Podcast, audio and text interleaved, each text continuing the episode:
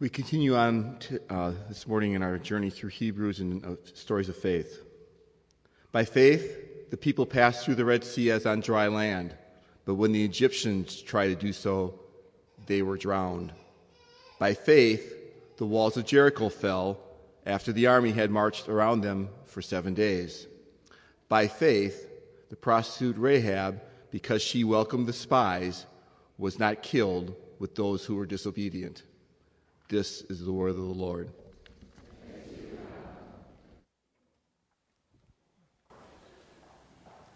Would you pray with me once again this morning? Father, we, we come to your word and we ask you to do what only you can do to change hearts. Father, we know our hearts and we pray that you would soften them, that you would incline them to you and to the good that you have for us. We pray that you would do this through your Spirit and through your holy word. In Jesus' name, amen. Uh, every once in a while in the Wall household, uh, my son Jacob will go to the refrigerator and we'll hear sometimes from a different room, from the dining room, we'll hear him yell, What? We know that when he yells that, it's because we're out of hot sauce. Uh, the little dude loves hot sauce on everything. I mean, I think he's tried it on everything except cereal and pancakes at this point. I remember when he was, I don't know, probably eight years old, the family, we were at a subway, not, you know, a train station, but a subway restaurant. And you go through, and he had his bread, and he had his meat, and his cheese, and the person making the sandwich asks him what else he wants, and he says, jalapenos and hot sauce. And the guy making the sandwich looked at us like, Is he serious? Are you going to let him do this? Uh, and we are. He loves it on everything. We have to convince him that he can eat food without hot sauce on it. Yes, Jacob, I know we're out of hot sauce, but you can still eat a ham sandwich. Jacob, you don't need hot sauce for your macaroni and cheese. He's not convinced. He needs it. You know, I'm, I'm pretty sure my wife and I are right when it comes to hot sauce. It, it adds flavor, it's an extra, it's a condiment, it's not essential. But sometimes that same attitude can creep into other areas. That same attitude that it's not essential can even creep into religion and our attitudes towards faith. I don't mean our attitude, I mean our attitude. And we can begin to treat faith as an add on that makes things a little bit better, but isn't essential. You can get by without it. As long as you do the religious thing, show up to church, do good works, participate in worship Faith makes those things better, but it's not essential. But Hebrews 11, all throughout our journey, has shown us that faith is essential. It was essential to proper worship. Abel didn't just offer a slightly better sacrifice than Cain because of his faith. His faith made his worship acceptable. Cain's lack of faith made it unacceptable. Uh, Abraham didn't just more fully experience the blessings of God because of his faith, his faith made it possible for him to experience the blessings of God. Last week we looked at Moses' story. Moses' story is one of faith. By faith, he was able to see what, apart from faith, was impossible to see. That it's better to sacrifice with the people of Christ and for Christ's sake than to gain all the treasures of Egypt. Faith was essential there. This morning, we're looking at three separate episodes of faith. But in each one of them, we see that faith was essential for the people in these stories to experience the deliverance, the salvation that God had prepared for them. We saw this already once in the story of Noah. By his faith, he was saved from the floodwaters. Here we see it in three separate, distinct, but related, connected episodes of faith. The first episode is in verse 29. By faith, the people of Israel were saved from Pharaoh's armies. We know this story, right? The people of Israel had been suffering in slavery for some 400 years in Egypt. God had raised up Moses, who would be the one that would lead them out of slavery and lead them into the promised land. Moses had, had come back to Egypt and had said, Pharaoh, God says, let his people go. And Pharaoh, time and time again, hardened his heart to what God was saying and said, No. And God had worked miracles through Moses to prove to the people of God and to prove to Pharaoh that he ought, really, you know, let God's people go. Plagues of flies and locusts and boils and hail and darkness, all culminating in the tenth plague the angel that killed the firstborn of every Egyptian household. The people had witnessed this. They had seen how God had saved them when they put the blood over the doorposts. And Pharaoh finally relents and lets the people go. They leave and get to the point where they're, well, facing the Red Sea. Pharaoh changes his mind. This is the briefest of overviews of this incredible story, changes his mind and with his armies pursues the Hebrews. And now their backs are against the sea and they're facing uh, Pharaoh's armies. And what do they do? They need God to deliver them. They need to take this big step of faith. Not a blind leap, but a big step of faith. But it proved incredibly challenging for them. All along, they had seen God do miraculous things, but their first inclination wasn't towards faith. Their first thought was, Moses, why'd you bring us out here? Wasn't there enough graves in Egypt to bury us? Why did you bring us out to the desert so that we'd be killed out here? Faith wasn't their first impulse.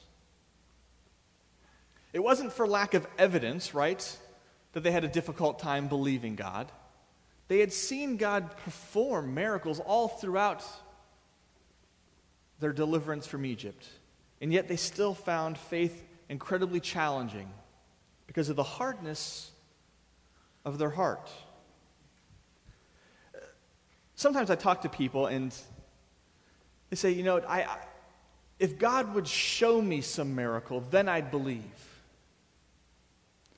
I think that's misunderstanding the biggest hindrance to faith. The biggest hindrance to faith isn't a lack of evidence, it's the hardness of our hearts. Uh, the people of Israel had seen, and yet they still had a difficult time trusting. You fast forward to the New Testament, plenty of people saw the miracles Christ performed, and yet they had an inability to believe because of the hardness of their hearts. Here, the people of God, Israel, has this incredibly difficult situation Red Sea behind them, Pharaoh's armies pursuing them. Faith was difficult, but in reality, what choice did they have? I mean, fight Pharaoh's armies with your shovels and gardening hose? They were not a trained army. Uh, were they going to try and swim across the Red Sea? Not a good option. Faith was the only option they had. God had brought them to this place, and they were in a situation where they had to continue to trust God to deliver. And of course, God does. God makes a way through their faith where they could not possibly conceive of a way. And Moses holds his staff up, and the Red Sea parts, and they cross through on dry ground. They're delivered from the land of slavery. And their enemy Pharaoh and his armies. The New Testament looks back to this Exodus episode as a great illustration, uh, what we would call a type of the salvation that we experience in Christ. Moses and the deliverance of the people of God out of Israel or out of Egypt points forward. Is a, a, wonderful spiritual prophetic symbol of how Christ leads us out of slavery to sin and death, out of the realm of sin and death, and delivers us from the enemy of our soul through faith. That's the first episode. By faith, God's people were delivered out of the land of Egypt, crossed the Red Sea. Uh, before we leave that episode, just consider two other nuggets of truth from this story, if you will. First, think about what the Egyptians did. Israel crosses through the Red Sea on dry ground. What's Egypt do? The Egyptian armies, I should say. They pursue. They step into that chasm between two walls of water, just like Israel did. They performed what I would call an act of faith, but without faith. They had courage. I'll give them that. But they didn't have faith. And the result was incredibly different, right? Israel was delivered, Pharaoh's armies were destroyed. They did the same thing, but one lacked faith. Second nugget to consider from this story, this episode Israel's faith, this incredible deliverance that they had experienced because of their faith, doesn't sustain their faith their faith eventually fails. They're delivered and they see God's mighty hand as they're brought out of Egypt. They see later on God's presence at Mount Sinai. They witness just incredible things from God. But when they're brought to the brink of the land, they send out spies to spy the land out that God has promised to give them. The spies come back and say, The land is wonderful. It's flowing with milk and honey. Only problem the cities are fortified, and the people are numerous and big. What are we going to do? And their faith fails them. They can't connect the dots between the God who would save them from Pharaoh and God bringing them into the land, and their faith fails. The second episode, keep those all in mind here for a minute. The second episode, fast forward from the Exodus 40 some odd years. Because that generation's faith failed, they never got to enter the promised land, save Joshua and Caleb, two faithful spies who said, Yes, the land is great. Yes, the people are big, but God can do it. Israel is condemned to walk around, wander in the wilderness for 40 years until that generation of faithless people dies off. Now you have a new generation, and they're at the brink of the promised land, and they're told, go in and take it. The first obstacle is this city called Jericho. It's a fortified city, but God says, I have a plan. What you're going to do is you're going to cross the Jordan River, I'll make a way, and you're going to march around Jericho one time each day for six consecutive days. Don't make a sound.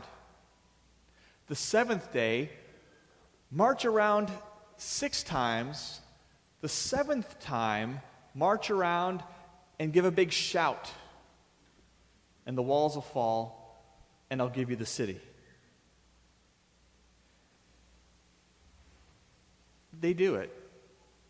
I can't imagine being a part of the camp when you hear this is the word of God from Joshua, and he tells you this is God's plan, this is what we're going to do.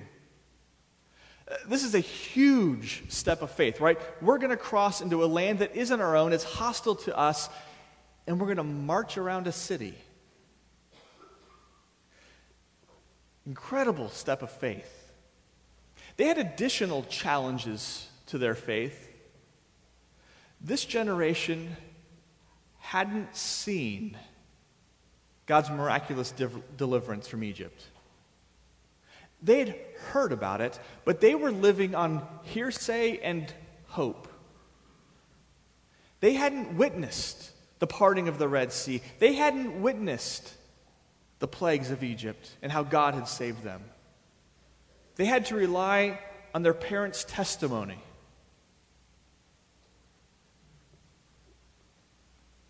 When I look at this story, this one reminds me more of us.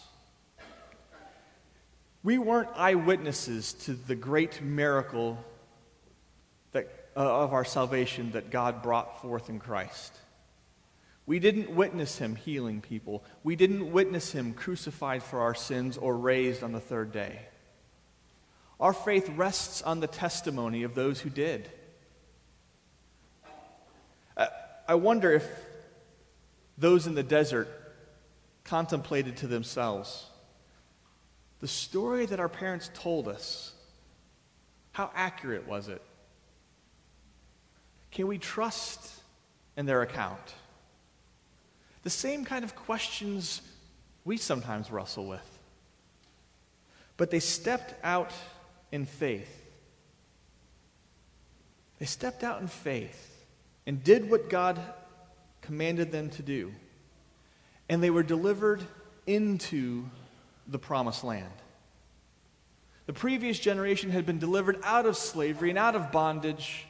Now, this generation is delivered into the promised land that God had guaranteed was going to be theirs going back to the time of Abraham. They stepped out in faith. But again, I'm going to ask you what choice did they have? To wander in the desert? Continue to live without a land, without a, a home? Try to fight fortified cities on your own? Now, they stepped out in faith, but faith was the only real option open to them. Their faith, frankly, looked ridiculous, right? I mean, if you're standing on the wall and you're watching not really an army, but a people walk around and march around your city, it would be hard to stifle the giggles. The plan looked ridiculous. Faith often does. When I penned that, the first person that came to mind was the missionary Elisabeth Elliot. Do you know her story? Uh, her husband, Jim Elliot, and her, and a group of others were missionaries in Ecuador. Jim had a passion to take the gospel to people who had never heard the gospel before, and God had laid on his heart a burden for the Auca Indians.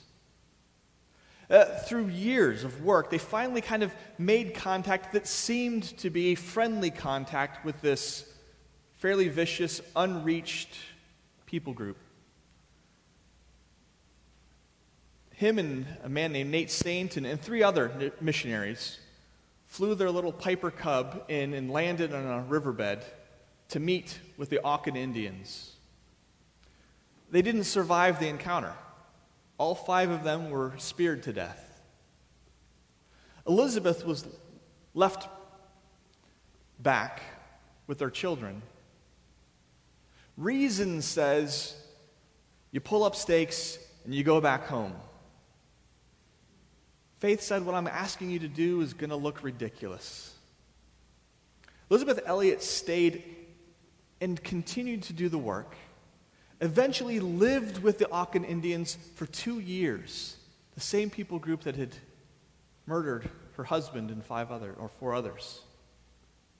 The faith sometimes just looks ridiculous. The world looks at those of faith and says, What are you doing? But faith is what makes deliverance into the promises of God possible. The third episode is related to this. It also happens in the city of Jericho. It's centered around the woman Rahab. We see that in her story, faith brings deliverance from the wrath of God. The people were given the land, but Scripture makes it clear that God was using Israel to pour out his wrath on these Canaanite people who were wicked in the extreme. Rahab's appearance in Hebrews 11 is shocking on a lot of different levels. She's probably one of the most surprising. Her and Samson are kind of right up there with how do they make this hall of faith? She is a woman. Only her and Sarah are the, the only women that make the hall of faith. She's a Gentile, and she's a prostitute living in the city of Jericho. But through her faith, she's delivered from the wrath of God. Like Noah, her faith saved her from judgment. This story is just incredible. Again, Israel sends spies out to the land to see and to recon the city. Uh, the king of Jericho hears that two Israelite spies are in his city, and he goes on a search for them. He comes to Rahab's house where the spies are staying the night and says, Have you seen these men? Rahab has hidden them and says, Nope, they were here, but they've left. If you, catch, if you leave now, you can catch up with them. Then Rahab goes up to the two men, the two spies, and says, We've heard the stories of what God is doing for you. How he fought for you against Pharaoh's army, how he parted the Red Sea, how he gave you other cities into your hands. I know he's given you this city. The people's hearts are melting with fear, she says. But I'm asking you to have mercy on me and my household. The spies agree and give her uh, a few things to do let down a, a scarlet cord out of your window, and that way we'll know which house is yours when we come against the city. She does that, and while the whole city is destroyed, her and her household are saved from that judgment. And she finds her way into the lineage of Jesus. An incredible story of faith but when you put her faith under the microscope, you wonder what was the content of her faith? It, it had to be the most bare bones kind of faith. Did she know about the promises that God had made Abraham? Probably not. Did she know the stories of Isaac and Jacob and Joseph? Probably not. But she knew that God was powerful and had saved his people from Pharaoh and had been faithful to them over and over again. And she trusted that God could and would save her too. It just reminds us that, that faith is not the same as knowledge, not the same as doctrine. Those things don't save. They're good. Don't get me wrong. I love doctrine. Okay? But it doesn't save. God saves. Faith lays hold of the salvation that God gives, not knowledge and not doctrine. It begs the question how much knowledge is necessary? It doesn't answer the question, but it begs it. I don't know, but I know Rahab had enough. She knew enough to have faith in the God who saves, and she was saved. But again, what choice did she have? Was she just going to hold out hope that the city would stand where Pharaoh's armies had fallen? faith was the only option. And her faith allowed her to be delivered from the righteous wrath of God. Three separate episodes of faith that brought salvation to a people or to a person. What are we supposed to, to take from those episodes? What do we learn about the nature of faith? And, and as I was thinking about these stories this week, a few things came into maybe greater clarity through these stories. First, I think these stories remind us about the true nature of faith, that faith isn't a blind leap in the dark.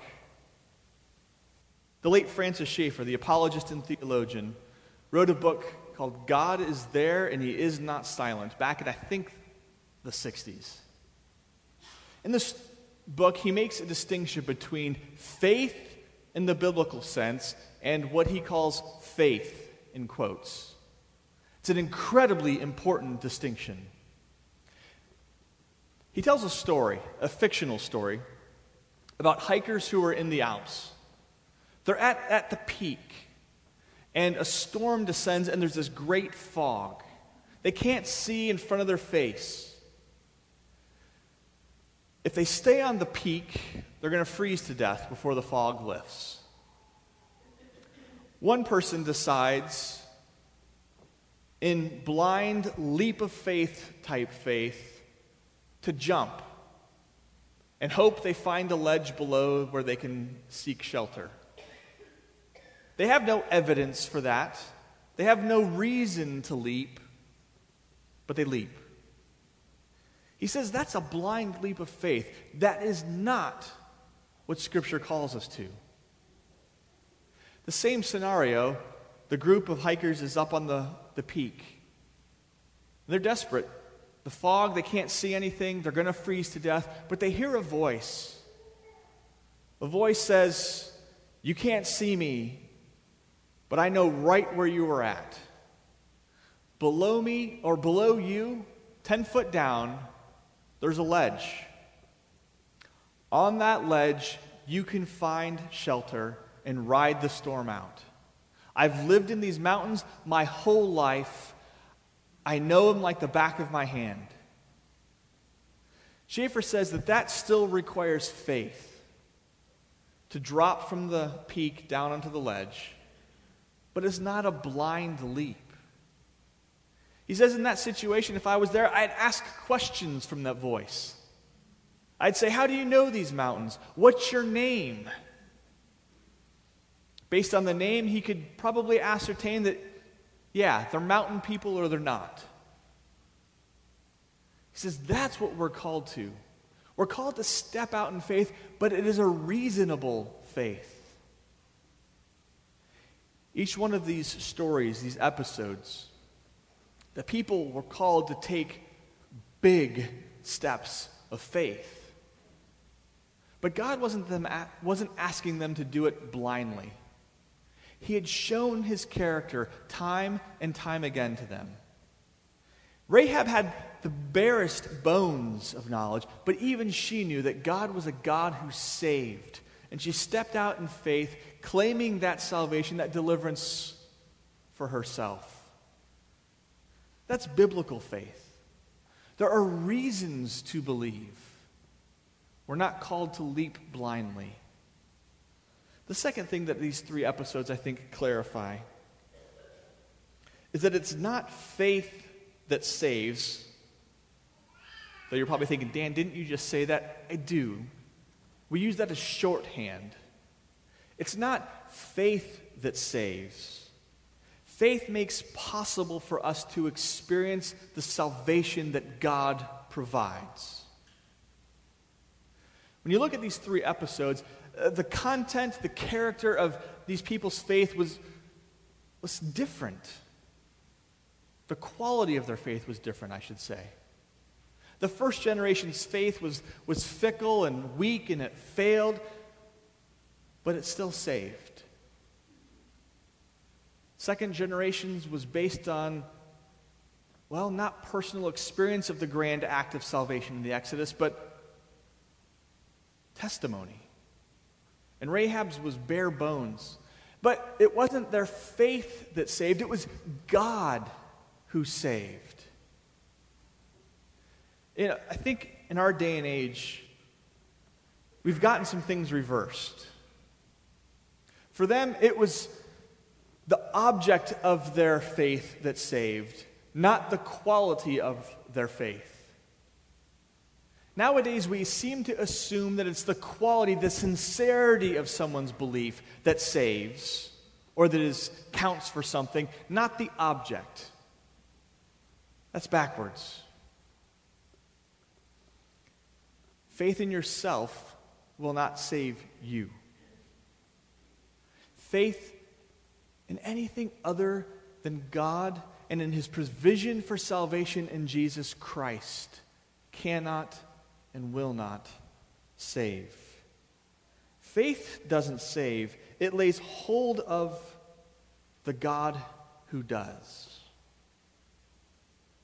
The third thing that I think comes into focus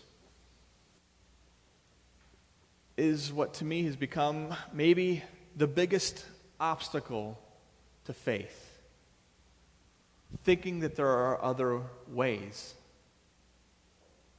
Uh, Sir Arthur, Con- Sir Arthur Conan Doyle wrote Sherlock Holmes. Through his character, Sherlock Holmes said, Once you eliminate the impossible, whatever's left, however improbable, must be the truth.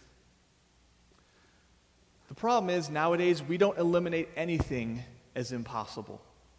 Uh, we're taught from infancy that if you can dream it, you can do it.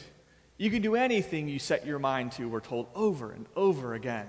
You can be anything you want to be, just do it. So nothing is eliminated is impossible anymore.